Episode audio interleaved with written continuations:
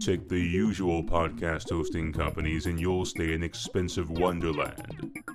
Take the Podcaster Matrix hosting and you'll experience a completely different world of whole podcast library hosting. Choose wisely at podcastermatrix.com. That's podcastermatrix.com. When you hear the words Friday the 13th, what do you think of? While most will recollect a certain impossible to be killed masked individual bearing sharp weapons of all kinds, there's another Friday the 13th that deserves attention. In 1987, Friday the 13th, the series created a rich tapestry of completely original storytelling. Based on a series of curious, devilishly enchanted objects that must be recovered and returned to the vault to prevent truly dark fates from befalling their owners. This is the detailed revisit and review of the adventures of their reacquisition, episode by episode. You won't find any hockey masks here. This is the Curious Goods Podcast from Two Guys Talking Horror. There are times when the heartstrings are pulled valiantly by a man or a woman.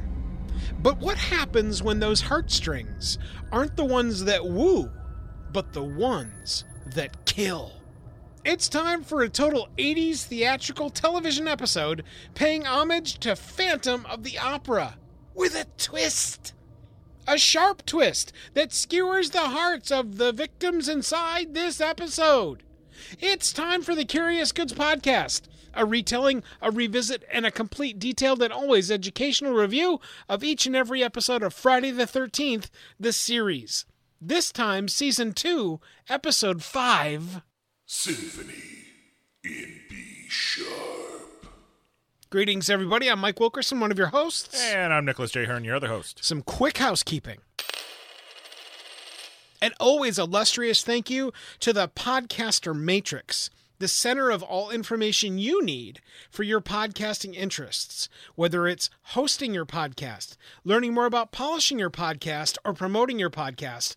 You need to go to podcastermatrix.com. Go check it out now, podcastermatrix.com. The concept of She Podcasts Live. One of the things that has become clear inside of podcasting is that there is an element of improvisation mm-hmm. that is, in my opinion, totally Mike Wilkerson opinion, but many others, a piece that is required, I think, inside of podcasting because you really do have to think on your feet. It's more than just opening your maw and recording sound. Oh, right, right. There, there, there is a piece of planning, whether it's only in your mind or in something formal, like our skeletons for our program. Yeah. There is something inside of that.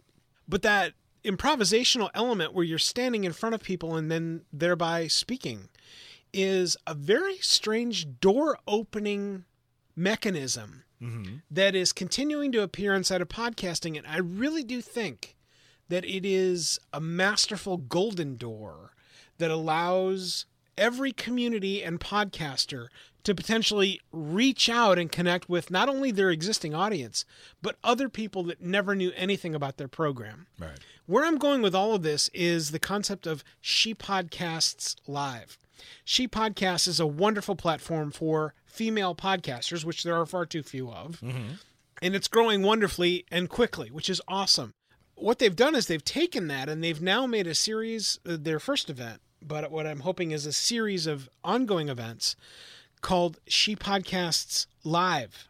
And what they'll do is they'll bring together a grouping of those podcasters Right. included in the She Podcasts movement, along with other industry participants and more people and sponsors and everything else. And they'll have a live event that you appear at and engage in and perform at.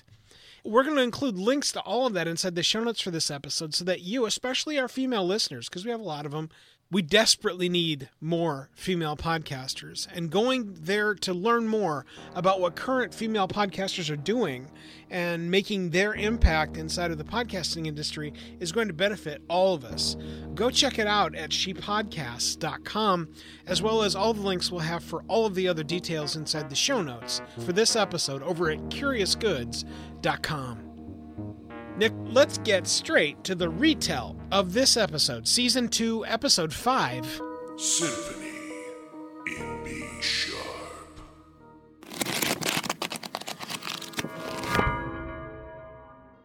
A symphony plays, strangely in B sharp. Pan to a man mopping the floor somewhere inside the theater slash concert hall. Someone passes by errantly. We don't know who it is. Snap over to Mickey and Ryan, who are watching the symphony from inside the cheap seats inside the hall. They're spying the second violin player. She's incredibly beautiful, and Ryan can't take her eyes off her. The mopping continues somewhere inside the hall. The symphony continues, again in B sharp. Ryan is strangely enjoying himself while inside the concert hall. Because he's oogling the second chair violinist, Mike. When in doubt, oogle. We snap once again to a strange wrapped face. That face is attached to a figure that begins playing a very strange, alarming sound on a violin. The man mopping decides to go investigate the eerie, jarring sounds. The eerie, jarring sounds continue. It is grating, just like Mike Wilkerson's voice in this episode. And a sharp point appears at the end of the violin's bow. The mopping man opens the door to investigate the sound and is suddenly stabbed in the heart by the rotted bow.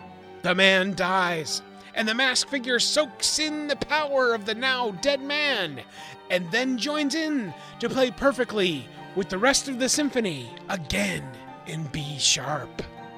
An appreciative crowd claps as Ryan makes his way towards the back of the house to visit the special second violin musician.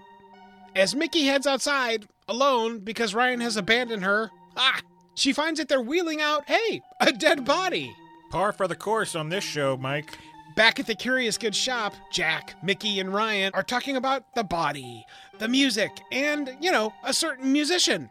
Snap to across town where the second violinist, her name is Leslie, is practicing her craft. She's interrupted by someone else who is also practicing their craft. It's beautiful, it's gorgeous, and she wanders towards it, down to the concert hall where the beautiful sounds are coming from. Where are they emanating from? The figure with a wrapped face watches from afar. Ryan continues his stalking, er, appreciative monitoring of the beautiful second violinist Leslie. They meet on the street, and guess what? She's still not interested, Nick. But she does say maybe they could have dinner sometime. So you're saying there's a chance? Whip pan back to Jack, who has apparently spent the entire last day looking for great samples of classic violins. He's been shucking LPs left and right. This one right here is from an artist that, ooh, apparently died five years ago. Strangely, a new missing track is released every year on the anniversary of his death. Ooh, very strange. Very strange indeed. But not for this program. Back at the concert hall, practice continues as the next victim has been identified. It's the overly zealous lead violinist who heads for the roof, alone, of course, for a smoke. While there, he hears a strange violin sound, a sound that leads to his eventual stabbing, another transference of power, and more gleeful power of a cackling laugh. Rye Stalker happens upon Leslie's dressing room, which apparently is wide open with no door locks or care. She's sad because the first violinist has been stabbed. She weeps, and Ryan moves in for the kill while underneath the hall the sweet sounds of perfect violin emanate. As the masked individual remembers his past, the second violinist awakens to a burning visage nightmare image. Back at the Curious Good shop, Mickey and Jack are talking about Ryan's inappropriate behavior, but no one cares about that apparently. They decide to dig into the manifest and Jack's never ending library of leather bound books right over there. They find clues, amazingly, and must investigate the violin and the curse to push along the time and pacing of this episode of Friday the 13th. The series. Ryan and Leslie are having a casual post dinner conversation, and she blows him off again. Time for Leslie, the now apparent first violinist, to head back to the creepy concert hall. There she hears the precious sadness of a single violin. She can't find the one playing it, but he sees her. She becomes frightened and runs into Stalker Ryan. She tells Ryan that she keeps hearing him, but it can't be him. Ryan begins to grope and soothe her. Hmm. The crappily wrapped masked man becomes angry and begins to crinkle. And now it's time for a post coital morning shot with Ryan and the violinist Leslie, who's clearly been pulling on something other than the heartstrings this evening. I'm here all week. Tip your waitresses. They have a conversation about her wanting to be the best, and she heads back down to the concert hall to continue honing her craft. At the hall, she finds a creepy pocket watch and begins hearing the indelible musical lure of a violin playing again. She digs deeper into the bowels of the hall, finding all things that are found in the bowels of concert halls that, of course, includes rats, foggy hallways, stark lighting, and tunnels. As the music grows louder and finishes, she arrives at the lair. It is underground, it is mysterious, and hey, look, it's pictures of whatever the man looked like before he was wrapped like a filet mignon. The music begins again. She comes closer and finds the figure. It is him, her former lover. She thought he was dead. He'd have preferred it. You see, there was a terrible accident, a car accident, a raging fire, the smell of burning flesh. She thought that she buried him, but who got buried because it wasn't him? Now he's a monster. He watches her play. He is smitten just like Ryan Stalker. He must remain a secret. Back at the Curious Goods shop, a new expositional conversation reveals that Leslie Rains, Ryan's new girlfriend and first violinist, was actually a student. Jack is now on the hunt for whom is writing the new music and where the new tracks are coming from. He finds out that Leslie and the now dead violinist were actually lovers. They apparently had a fight one night about his drunkenness, and the man drove off drunk. A ding!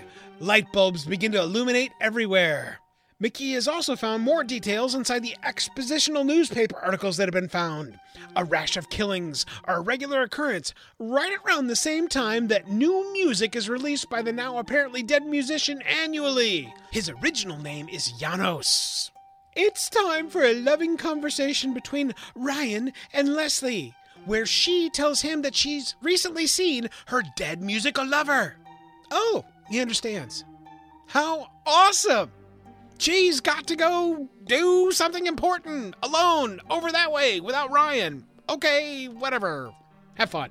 But please stay in my apartment till I get back. Alone. Meanwhile, outside, Hobo Joe is having a smoke. Hobo Joe hears a strange violin sound. Soon, Hobo Joe is stabbed. This is all witnessed by Leslie. She unfortunately is frozen with fear and bad acting. As Janos Mignon drags her into the hall, and it's time to record new music. He continues playing with her, but she cannot continue. He explains that the new music is almost done. If only they can finish playing this out, but she continues to blubber as both of them play. Meanwhile, back in Leslie's apartment, someone who's broken into her house who is searching for someone or something. And Ryan finds her, and it's. Huh? Mickey? Apparently, Mickey is looking for the violin. You know, the one that was purchased at the Curious Goods shop. It's all connected. Mickey and Jack were under the impression that Leslie was the one murdering people and releasing the music. But what it's really turns out, because nobody knew that Janos was still alive, except for now Ryan, who's putting the pieces together. And if you actually watch the episode, it all makes sense. because it's all connected. Great work, Nick. Ryan heads off and then screams for Leslie inside the opera or uh, concert hall. Leslie! uh, He finds nothing until he finds the path to the hidden lair. As he arrives at the end of the hidden lair, he finds a tied up Leslie. A hunting, strange violin sound once again begins playing. It's hypnotizing Ryan, who begins to move into the direction of the spearing violin bow. After all is said and done, Leslie finally is having second thoughts. I guess all that time being tied up and crying while she's forced to play made her realize that she's not in love with Janos anymore. Blubbering and violins go together. She just doesn't have the eye of the tiger. Janos finally begins to unsheath himself, showcasing a burned pseudo Freddy Krueger face. As he lunges forward to skewer Ryan with the deadly violin bow, he instead skewers his love Leslie. Ryan and Janos Mignon face off. Get it? Face off. Face off on stage. Ryan gives chase to the rafters. Cackling laughs continue. but the laughing finally ends as Janos Mignon starts to choke Ryan. While choking him, Janos spies his now dead love on the stage below and decides to jump to his death on the stage below. Thud. Thankfully, the cursed violin has been. Recovered! Ryan mourns yet another love interest. Mickey consoles an angry Ryan. Jack shares more knowledge about the music that's been recorded. It's time to publish more great music. You see, Leslie lives on in the music, Ryan, Jack emphasizes. Ryan casually walks over to the reel to reel machine and pushes play. The haunting sounds of the best ever violin duet fill his ears and the room, but his heart lies empty. Every episode of Friday the 13th has goods and bads. Let's talk about the goods. Stagecraft. Holy thousand percent inside this episode. If a concert hall was not the best place to showcase stagecraft, I don't know what else would be. This was a spectacular episode for general stagecraft, whether it's the layer, whether it's the showcasing of the musicians playing, whether it's the audience, all of it featured perfect stagecraft. Yeah, even the use of extra rooms to run through to because there's evidently a labyrinth beneath this Yeah. small concert hall. If it was a big, huge concert hall like Carnegie Hall, Hmm. yes, I would totally understand that there would be levels upon levels of underground storage and things like that. This is a, kind of a tiny little concert hall. We needed to show that you had to dig and go and, and search to find this special little tucked away room that mm-hmm. nobody's gone into for like the last five years, Right. where our not the Phantom Yeah. has been living. Yeah. and and it, it, even all of that stuff worked. Mm-hmm. classic homage and what you're looking for. This, without question, gives. I- I think I stopped counting at like 10. But uber over the head, liberal, progressive pushes towards look, it's us giving homage to Phantom of the Opera. Right. I mean, like outright. From the dark suit that the guy's wearing to the actual makeup of what the the mask looks like. Well, for, to- within the first all of it. three minutes. Mhm. Okay, we're we're at a concert hall. Gotcha. There's a mysterious figure. Oh, he's got a mask. Okay, this is Phantom of the Opera. But the great thing about it is, is that it's not a ripoff of Correct. Phantom of the Opera. It's Yeah. not, hey, this is Friday the 13th, the series, and we're doing Phantom of the Opera. Yeah. There's just enough of the Phantom of the Opera elements spread throughout the story that you get what they're doing, but it's not a direct ripoff. Right. There's it's, it- it, has nothing to do with any of the themes that were going on in the actual book slash movie of Phantom of the Opera, but it has that feel. Mm-hmm. And even somebody who's never read the book, who's never even seen any of the, the, the old movies or the musical, you can still go, oh, okay, I see what they're doing here. Yeah, it, it's got that flavor, that line through all of it. Yeah. and it's it's totally appreciated. Location, location, location. Every time we talk wonderfully about this program, almost every single time they're able to incorporate an actual location for whatever they're shooting. Mm-hmm.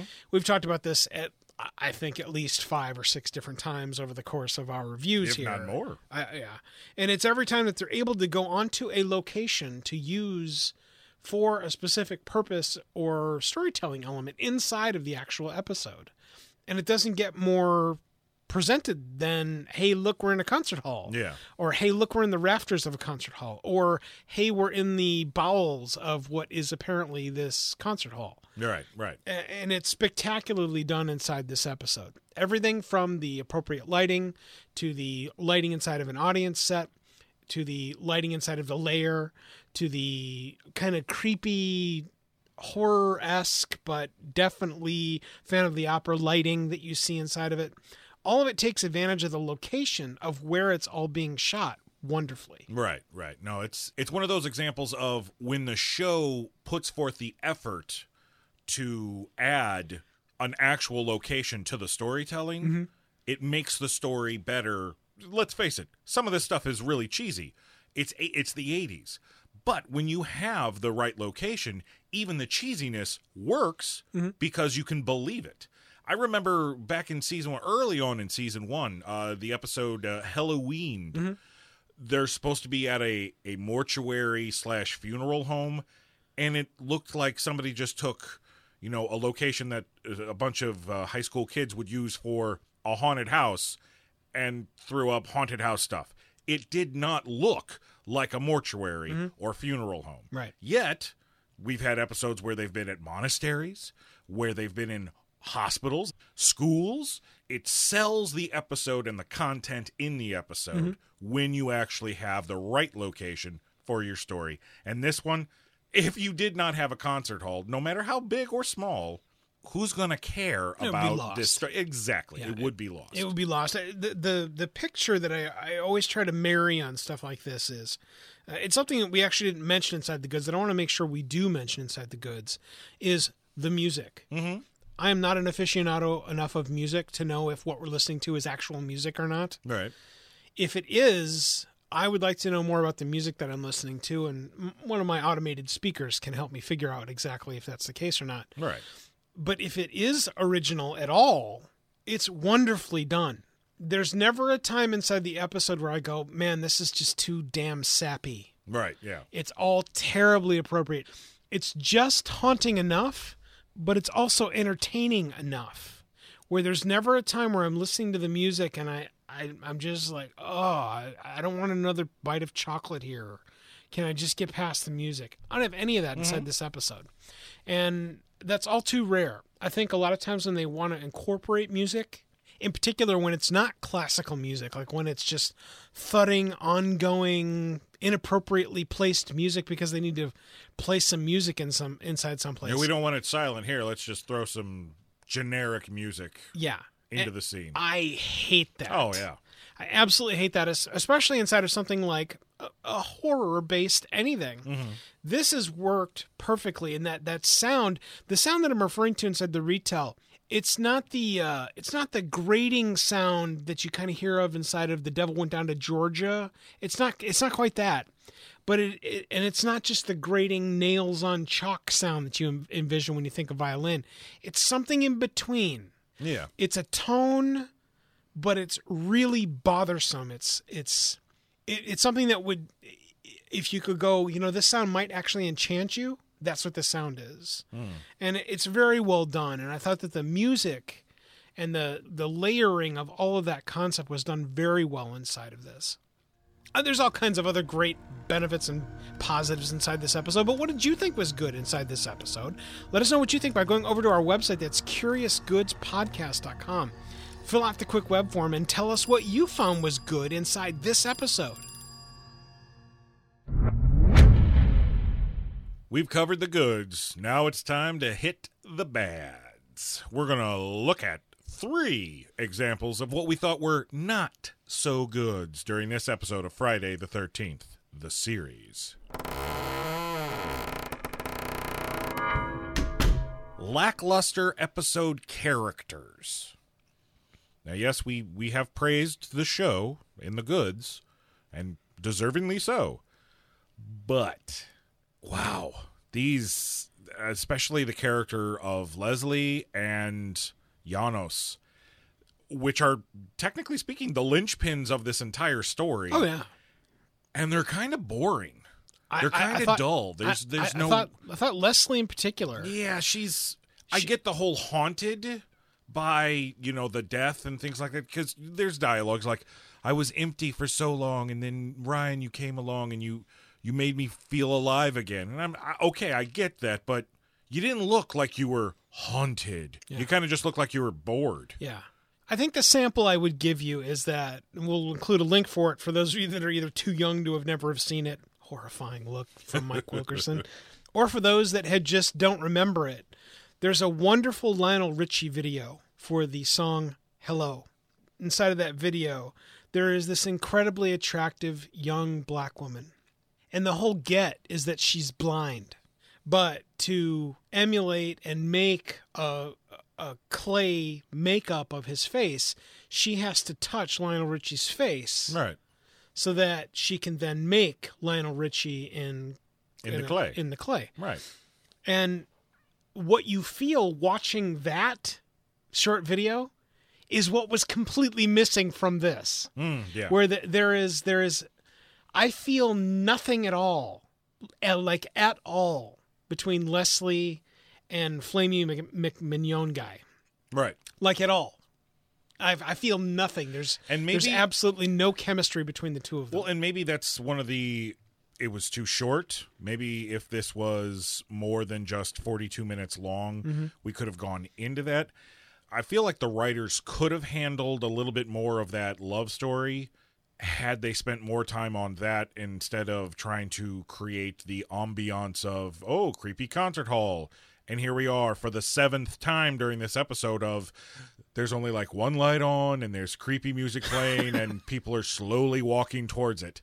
I get it's a horror show and we want to have the the semblance of spooky. Yeah. But not at the expense of story yeah it now makes me feel like because we we have kind of especially during the retelling we've kind of gone on about how Ryan was very stalkerish in this episode because Leslie kept on saying no I'm not interested but then still saying okay maybe and now that I'm thinking about it if she's supposed to be forlorn about her dead lover then she's just not interested in love. It's not it's not Ryan, it's men in general, it's everybody in general. I just want to be alone with the music.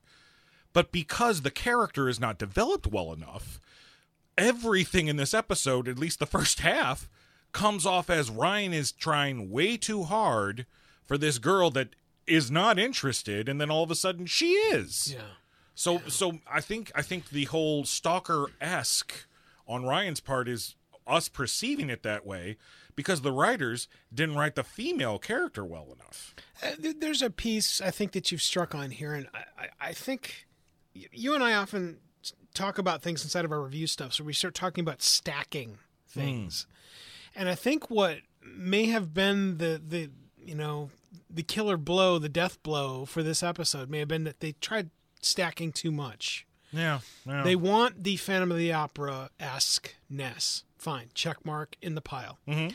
They want the Ryan to have a love interest, but not initially, and then it's an- a centerpiece that also needs to be stacked appropriately. And so there's three pieces that get stacked there. Stack those up real quick for me. Okay, Right. fine.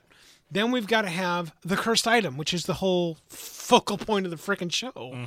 That is not really, not even really. In I mean, like you get the the item that kills might be the bow, I guess. yeah, I mean nobody even finds out any information on what the curse actually Until three is. quarters of the way through.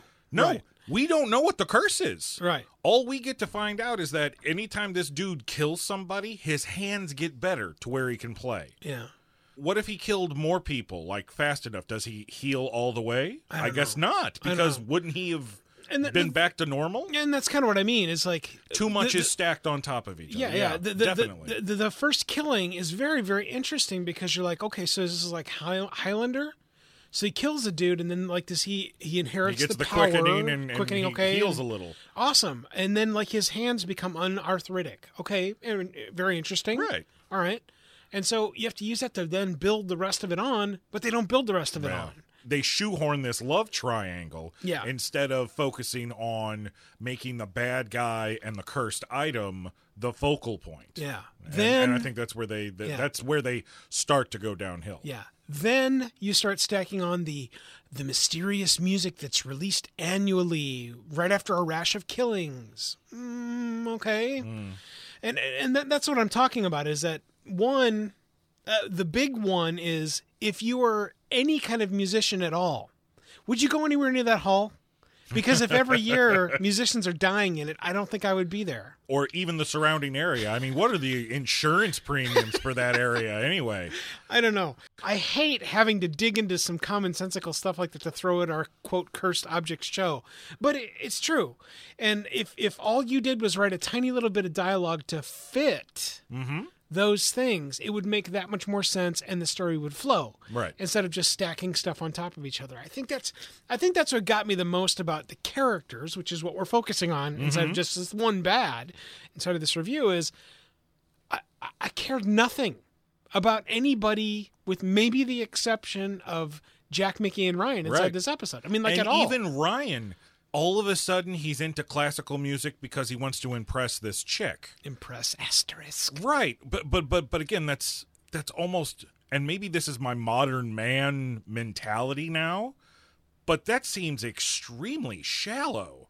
I'm going to start listening to classical music so that when I quote unquote bump in to this girl on the street, I can We at can least have have, something have yeah, have a conversation. Yeah, And it just seemed a little out of character for Ryan. I, get that he he falls in love very easily. For, Yeah. It's a pretty face Yeah. but to actually go to those links, it just doesn't seem in his character. Yeah, it's very interesting, and that's actually where we ask you guys: Are, are we on track here, where we thought that the lackluster characters were here and needed some help, or are we just off in left field someplace? Let us know what you think by going over to our website again. That's curiousgoodspodcast.com. Fill out the web form and tell us about your thoughts about the lackluster episode characters.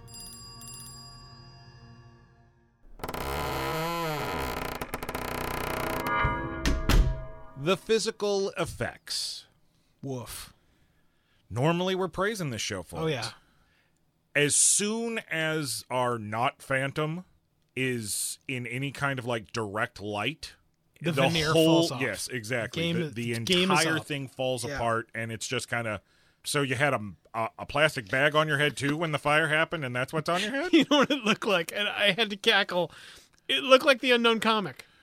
it looked like the unknown comic. The only thing that was missing were the little slits. That's Yeah. all it was missing. Although they were there. for any of you youngsters who who won't even know who the hell the unknown comic is, uh, a, a comedian who used to wear a brown paper bag over his head with two slits.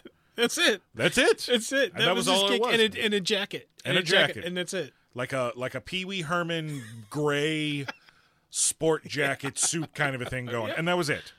And he was funny. Yeah. And he was good. And now and now you know. And knowing is half the battle. And you will have more fun and entertaining times looking up the unknown comic than you would have about anything inside of the physical effects of this episode. Yeah, the the mask when he's in shadow, when you're seeing just that eye peering out of the eye hole, I'm like, ooh, that that looks creepy. I Mm-hmm. Mean, the creases Yeah, are, yeah, yeah. ooh, yeah.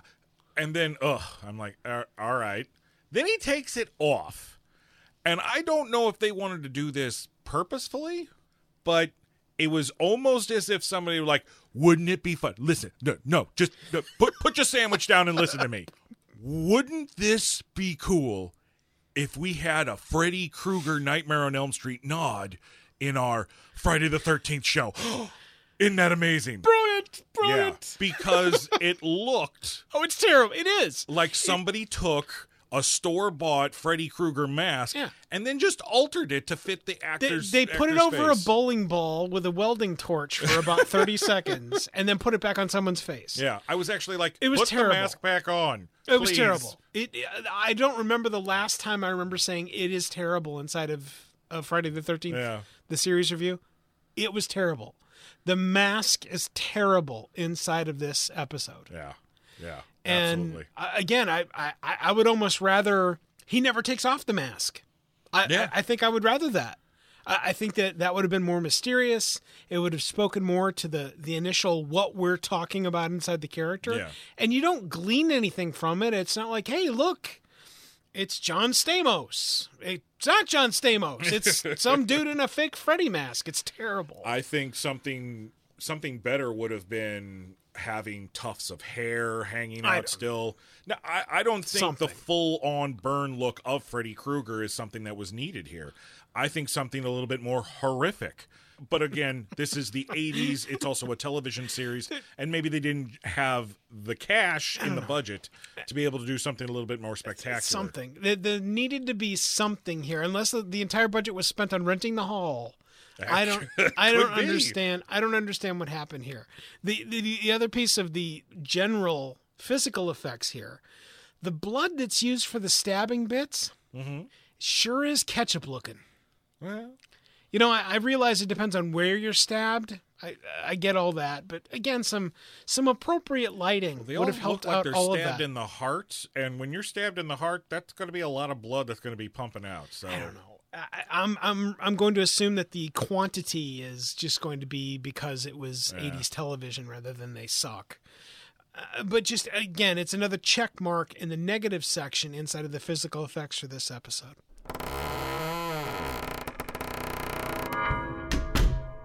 looking for something else.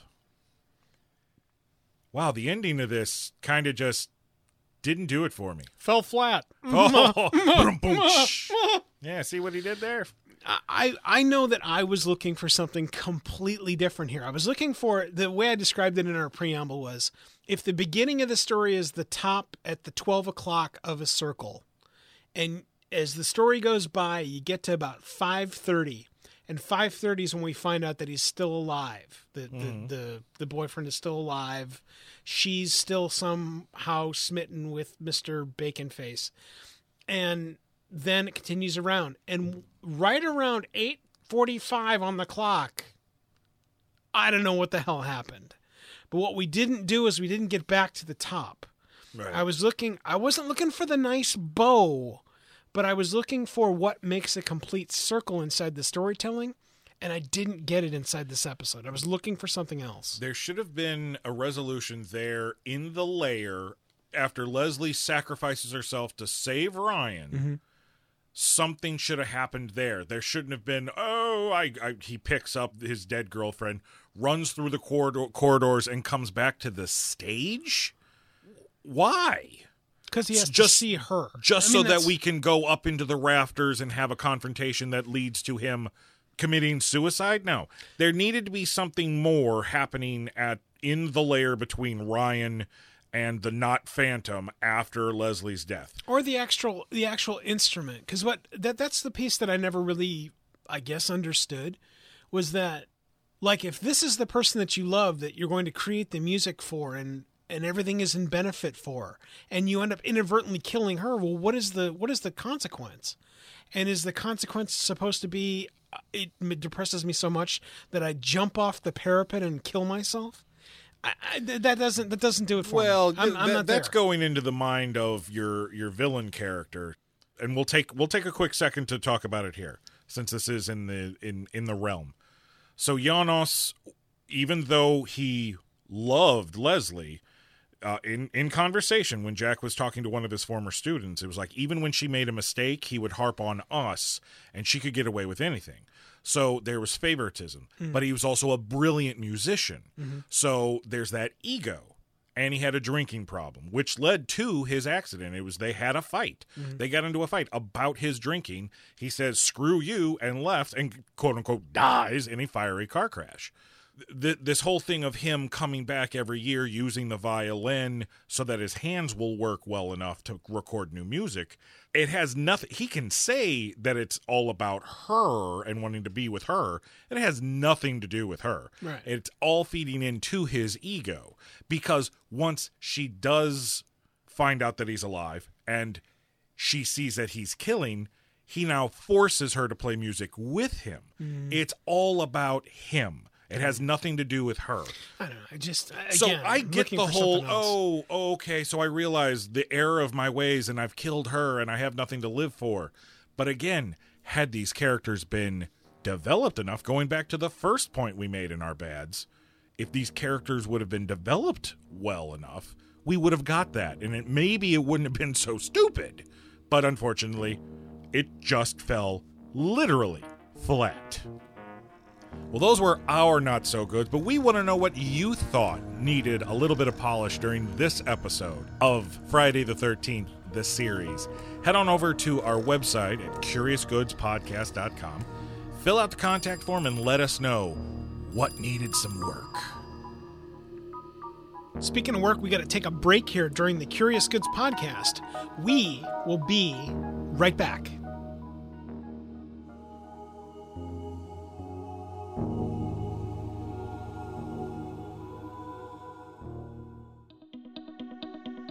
Thought about a career in voiceover? Need a great, cost effective on hold message for your organization or business? Don't know where to start? Check out The Voice Farm, your one stop shop for voiceover needs. Check it out now by accessing The Voice Farm at voicefarmers.com and see what difference can be made with a company that is truly outside the box. From the Voice Box, voicefarmers.com. That's voicefarmers.com. Wouldn't it be cool if your advertising could last forever? It can with perpetual advertising. Here's how it works magazine, radio, and television ads are efforts that people might see or hear once and then they're lost forever. Perpetual advertising provides you with the chance for repeat exposure and replayability weeks, months, even years after it's originally inserted inside a podcast. So even if your advertising is included in a podcast years ago, those efforts are still impactful, providing you with true return on investment, real impact, thanks to perpetual advertising. Are you ready to change the way you and your company or organization advertises? Find out more and launch a unique perpetual advertising effort now by visiting twoguystalking.com forward slash sponsors. Make your podcast soar with the Editor Core. Editing podcasts can be ugh, rough. Everyone knows that you'll spend at least double the time you use creating the podcast when editing it. Then there's the control freak factor and the gotta get it right the first time. Well, it's time to shove all that out the door and make your podcast soar with the Editor Core. The Editor Core is a talented, experienced team of podcast editors that have edited tens of thousands of hours of podcast content, and they're ready for yours now. Check out editorcore.com because it's time to make your podcast soar. Editorcore.com. That's editorcore.com.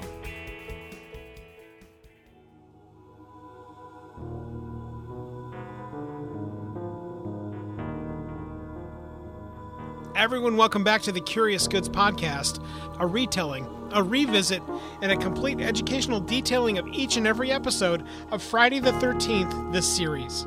This time, Season 2, Episode 5 Symphony In B Sharp. Every time we come back from break, it's time for Nick and I to break out our manifest moments.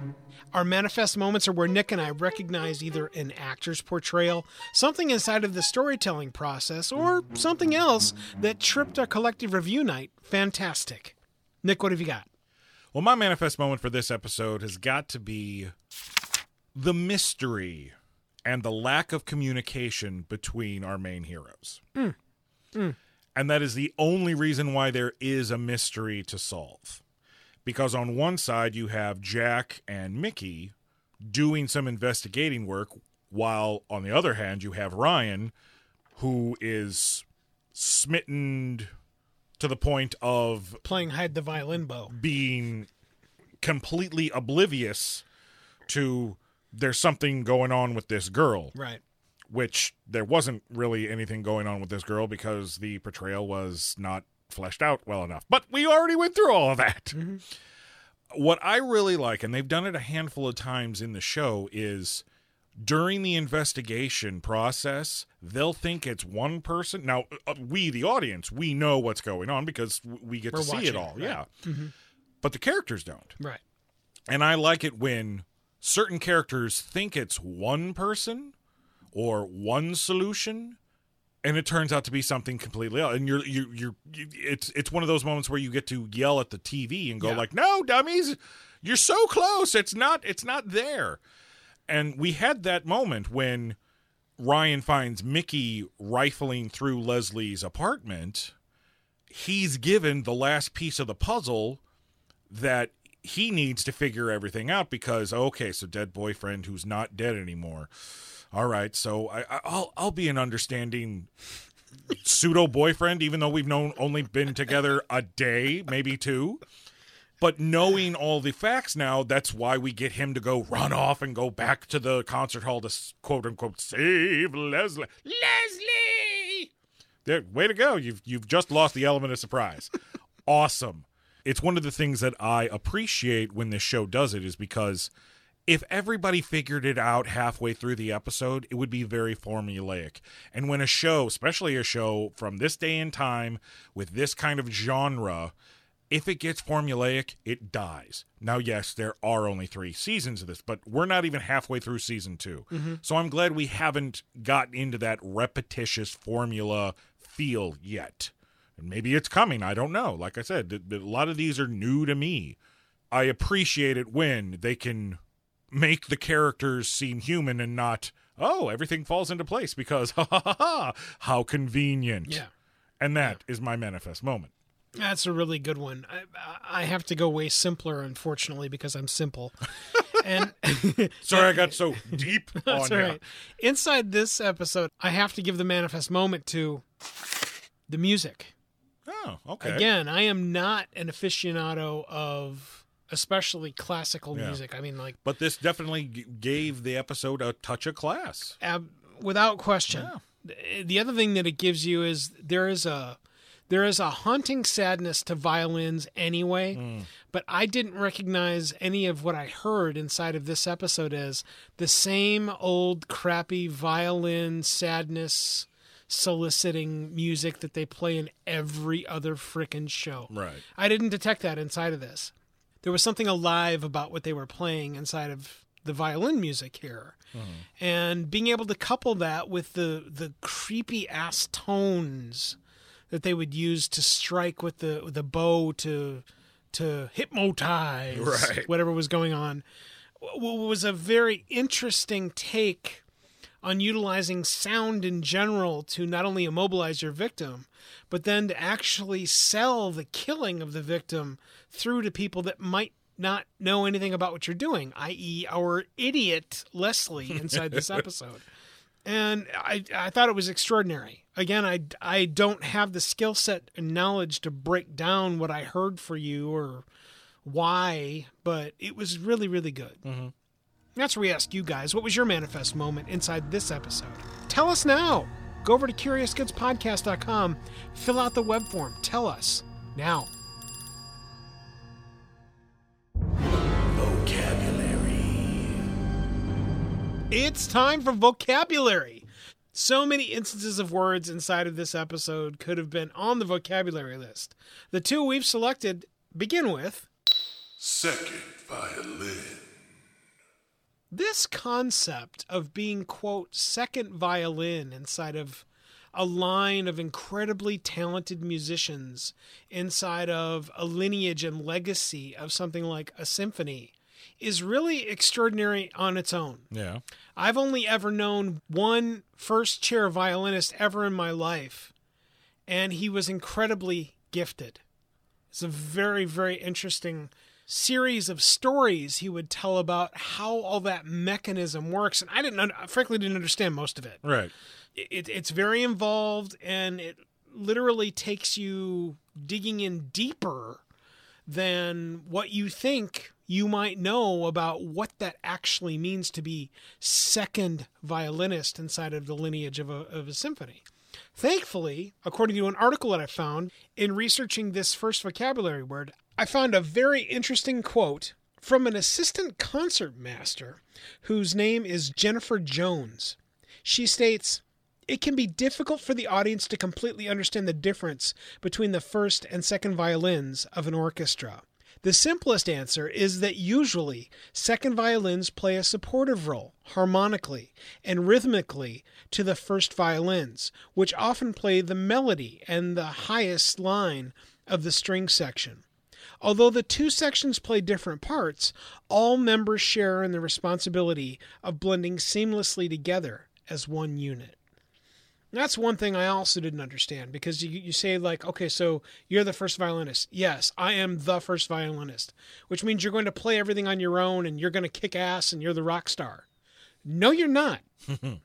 you are not. You are part of a group of people that have to pull off something seamlessly. Right. And I didn't know that.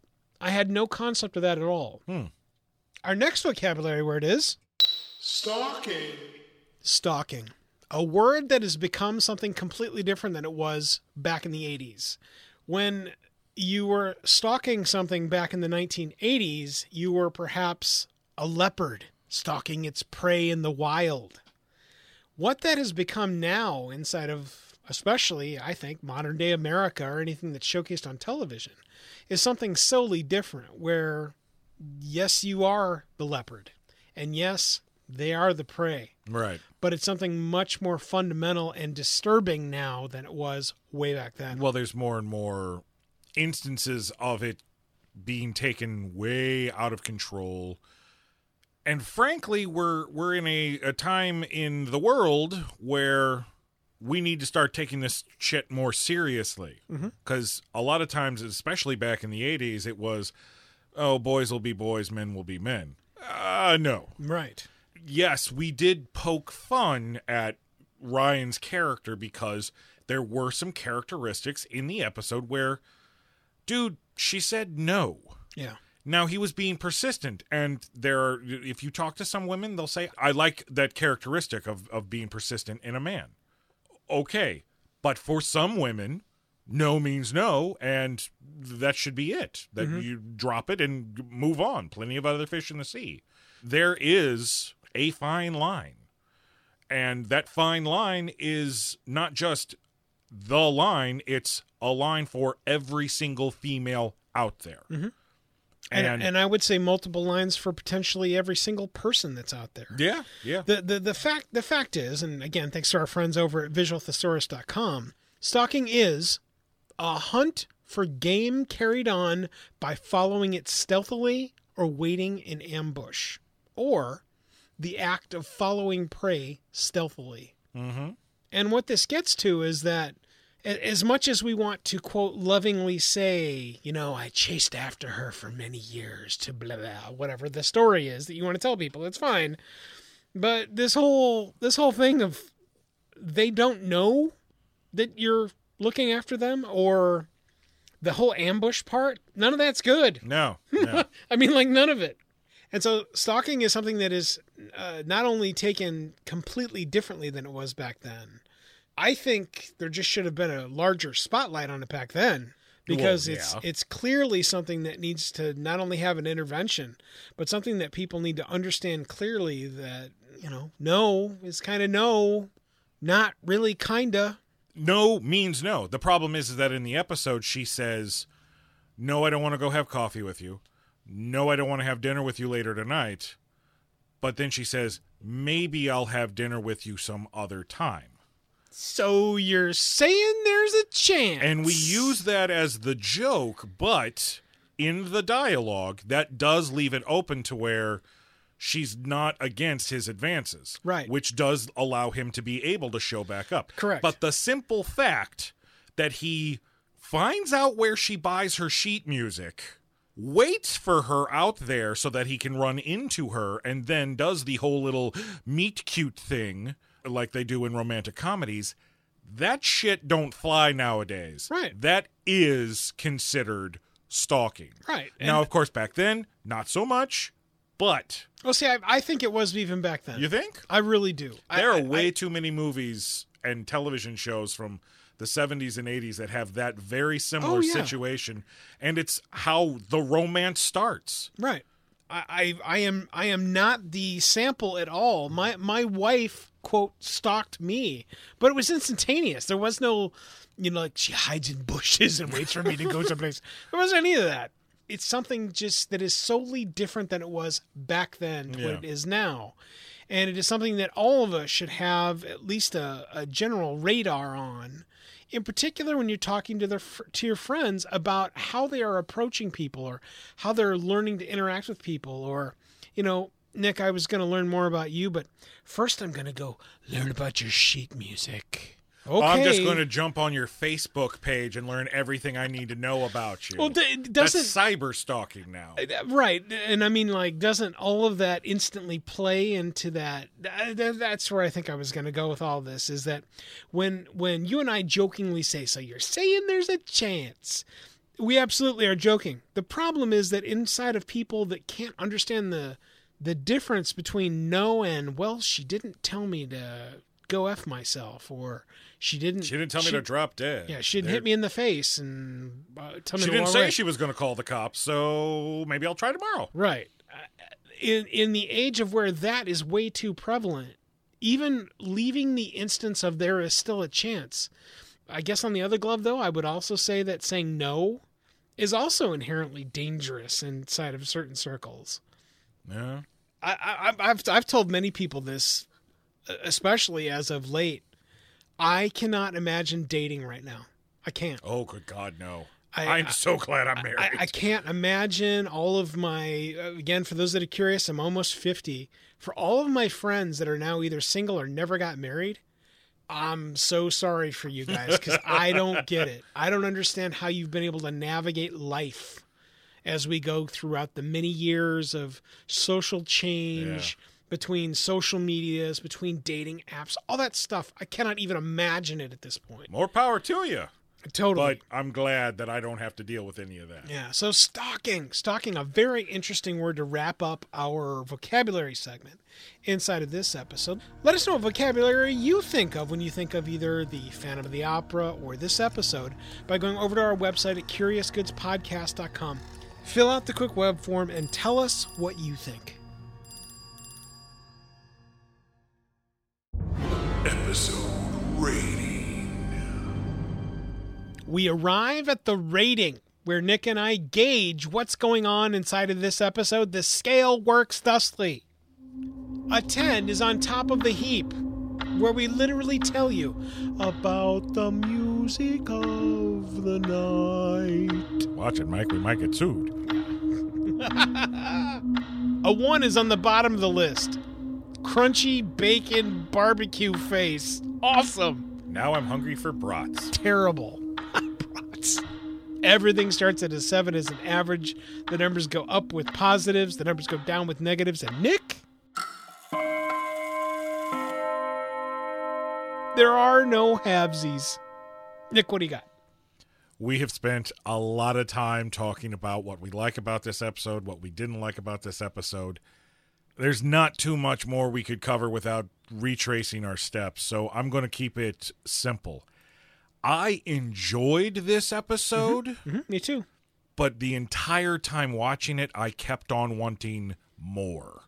Not, oh, I want this to be a longer episode. I want this to be a grander episode. It's, I expect more from this show because we've had great episodes, and this had all of the right ingredients to be yet another one of those great episodes, and it wasn't. It fell literally and figuratively flat in so many different aspects. So, even though I enjoyed this episode and we found a lot of things that we liked about this episode, I have to factor in all of those dings and I got to rate this a 7. It's just an average episode when it could have been so much more. I think that's a good call for this episode. Uh, again, if I get back to the the clock analogy here, I was definitely looking for a different ending completely for Yeah. this episode. I mean, like anything. I think if you and I writing for about half an hour, I think probably could come up with something uh, way more interesting. than Ryan picks up the the bow and stabs him in the heart. And he bursts into a flames and he's gone. Boom. That's a better ending than what Yeah. we got. Yeah, so something that was. Uh, you and I have talked about this. I think since the even before the beginning of our reviews of this, it's when you start drifting away from the mechanism of the episode, which in this case is the cursed violin. Yeah. you know the cursed thing. It's not that you're incorporating more factors so that you can have a more interesting story. It's that you are literally leaning away from the meat topic that is supposed to deliver for you inside this episode. Everything else has to be built off of the cursed item. Right, right. I, and if if anything inside of this episode, especially the way that they carried the music, the gorgeous nature of our second violinist. Mm-hmm. I mean, she's a gorgeous woman. You're absolutely enamored with her, just like Ryan is I inside of this Ryan episode. was smitten. Yeah, I, get it. I totally get it. But when you don't close the loop of many of the things that are open with something satisfying, you absolutely lose me. I give this episode six. That's where we ask you guys, what did you rate this episode? Season 2, episode 5. Symphony in B sharp. Be sharp by telling us what you think by going over to our website, curiousgoodspodcast.com. Fill out the quick web form and tell us what you thought of this episode.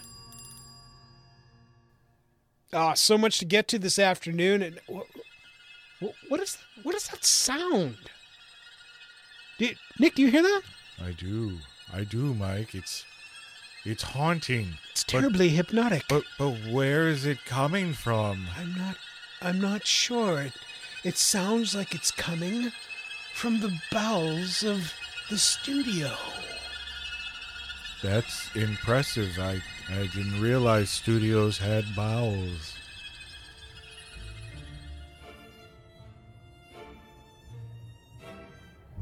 Thanks for listening to this episode of the Curious Goods Podcast. We are always interested in learning what you remember about these enchanted items and their tales of reacquisition. Connect with us immediately at CuriousGoodsPodcast.com to share your treasured information. Until the next artifact reveals itself, the vault is now closed.